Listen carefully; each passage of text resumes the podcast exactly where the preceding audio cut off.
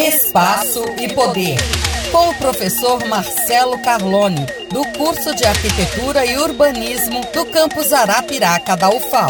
Olá pessoal, boa tarde. Estamos de volta com o podcast Espaço e Poder na sua segunda temporada e segundo episódio. É, a produção de conteúdo, produção, a produção, na verdade, a produção de, de opinião, a produção de pensamento, usando esse termo produção, mas que não é um termo muito feliz, mas emprestando ele para a gente poder é, entender o significado do, do desa dos desafios que são é, produzir esse tipo de gerar esse tipo de conteúdo que tem um caráter também de emissão de opinião, mas também de formação de uma consciência. Ela é, é, uma, é, uma, é um tipo de atividade que exige muito sacrifício e muito esforço, sobretudo porque a vida ela é cheia de imprevistos, né?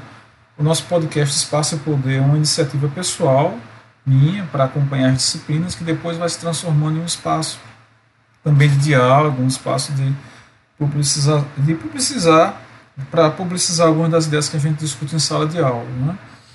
E aí acaba é, ele acaba repercutindo algumas das reflexões, algum, algumas das dos elementos que são é, que são imprevistos né, ao longo da nossa, da nossa vida, da vida da so, nossa sociedade. O Brasil hoje atravessa um período muito complicado do ponto de vista da democracia, do ponto de vista da, do retrocesso. Né, tivemos muitos retrocessos sociais no nosso país, dentro da própria universidade, os desafios são muitos.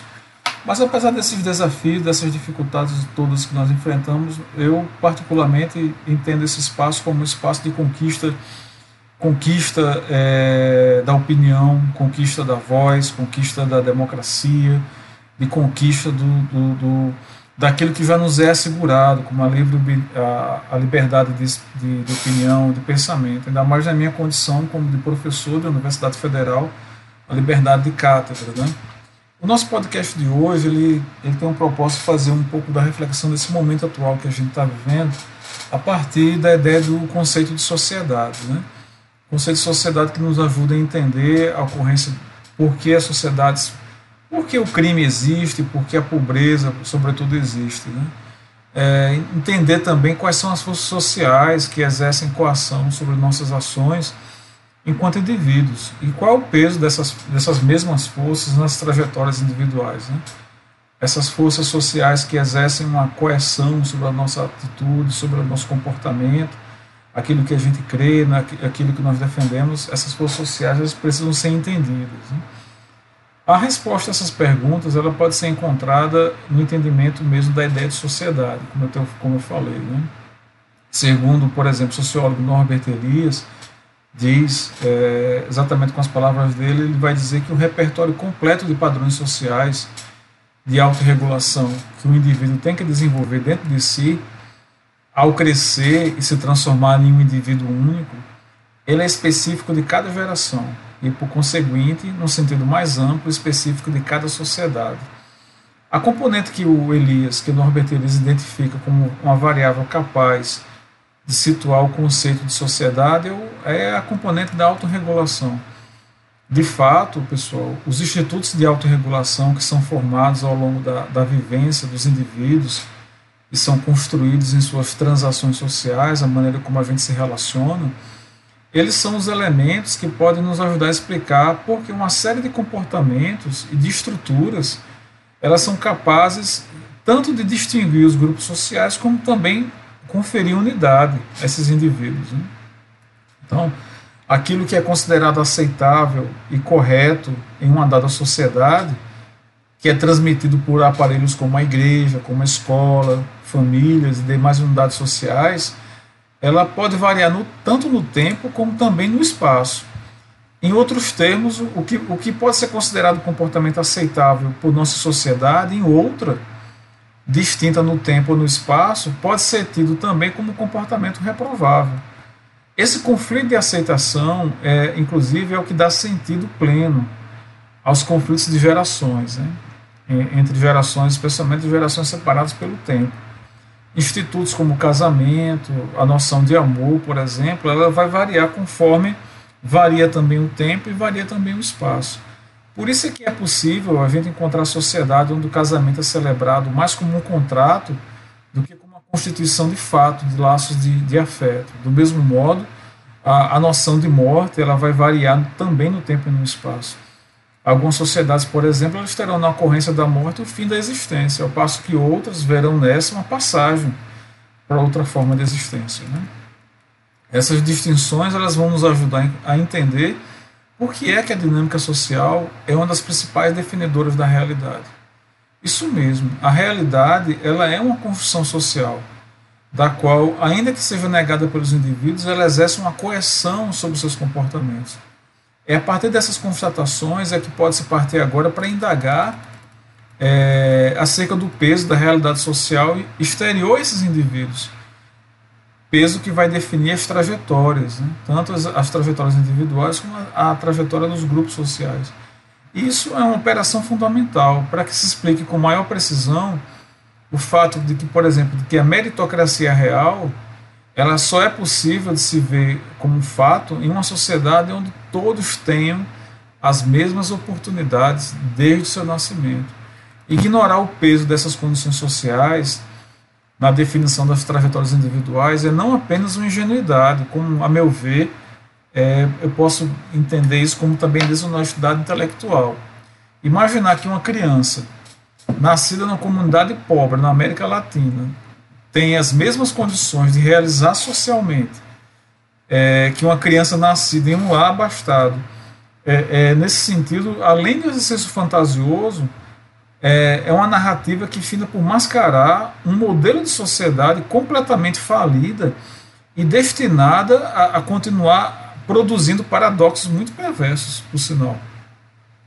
Há, há um processo social que pode nos ajudar a entender o peso das forças sociais nas trajetórias individuais e no destino da sociedade como um todo. Né? E, e esse processo social, é, no nosso podcast hoje, é a pobreza.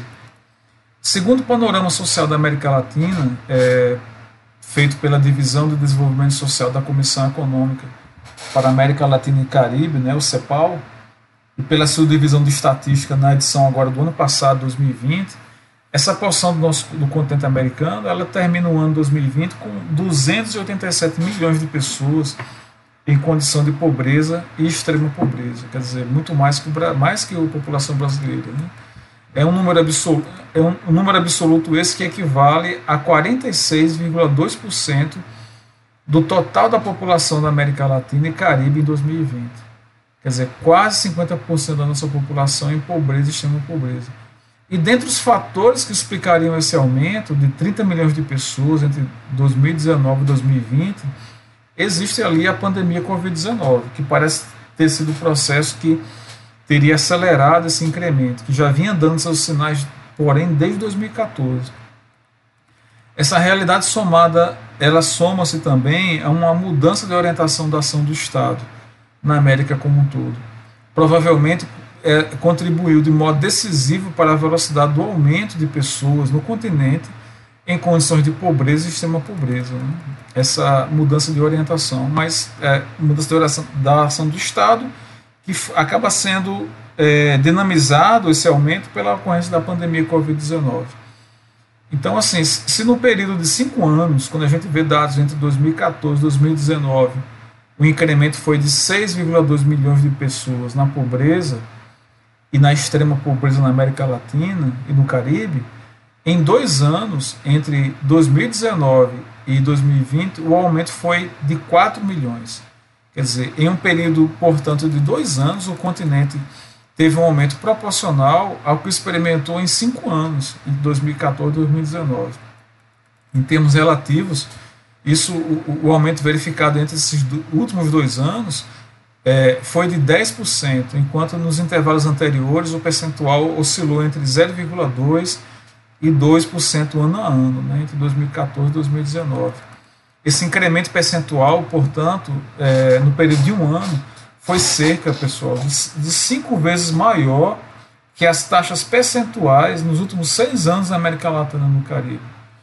É, o que resta de fato aqui considerar é que a pandemia Covid-19, embora não seja a única variável que seja capaz de explicar esse aumento, ela tem sido um catalisador do, do processo de empobrecimento e geração de miséria na América Latina e no Caribe como um todo. Então, essa adoção das medidas de distanciamento físico por parte da maioria dos governos em todo o mundo, em especial na América Latina, é apresentada talvez como uma das principais causas para a intensificação de um processo de geração de pobreza que, é, no entanto, já estava em andamento. A velocidade de incremento de 10% entre 2019 e 2020 no, no, total de pessoas em condição de pobreza e estima pobreza, ela é sinalização de apenas é, de alguns dos efeitos da redução da demanda por exportação, por exemplo, desses países, do aumento do desemprego, da descapitalização das pequenas e médias empresas, do crescimento da informalidade, na redução da segurança alimentar, na retração do produto interno bruto dos países e outra série de indicadores econômicos e, e sociais importantes. No entanto, eu preciso indicar aqui que, a despeito desses tais, de tais complicadores do quadro, quadro pós-pandemia, especialmente a partir de março de 2020, há elementos estruturais típicos desse conjunto de países que, mesmo com os avanços de caráter progressista no nosso país, por exemplo, no Brasil, entre 2003 e 2016, as condições ideais para a manutenção das taxas de pobreza e miséria na, nessa porção do continente ela não foi demolida. Não, não só não foram demolidas, mas em alguns casos, elas, como também citando o caso do Brasil, elas foram reabilitadas e postas em operação, principalmente a partir de 2014, né? e 2016, no, no caso do Brasil, ainda mais. Essas condições, que são condições de natureza econômica, como também as que se referem à estrutura de poder político, representativo nos mais altos níveis de decisão e, sobretudo, nas decisões parlamentares, né, são condições que é, continuam postas no continente hoje, né, no continente é, latino-americano. Então, são estruturas de poder econômico e político que frearam por, por anos, na história do Brasil, por exemplo, a redução da desigualdade, e que, mesmo diante de um cenário onde políticas sociais de natureza compensatória, né, predominantemente compensatórias, estão em andamento, elas seguem postas e sempre estiveram postas e em processo de reassumir postos de comando da agenda nacional. Eu digo mais, não só reassumindo, mas também no caso do Brasil, extremando uma agenda neoliberal já ultrapassada, do qual o mundo se distancia, e se movendo agora segundo ideais fascistas ultraconservadores, ou seja, o impedimento do mandato presidencial no Brasil em 2016 equivale, no meu entendimento, a uma retomada de forças sociais que não foram neutralizadas após mais de 30 anos desde a Constituição Federal de 1988. Então, esse é um dos processos sociais que é, afetam os indivíduos, mas que podem ser compre melhor compreendidos quando a gente tem em vista que são processos é, é, inclusive pela sua própria definição de social, são processos socialmente construídos e que podem ser sim combatidos, tanto no nível da narrativa, no nível da formação política, mas também no nível da decisão política por parte do Estado.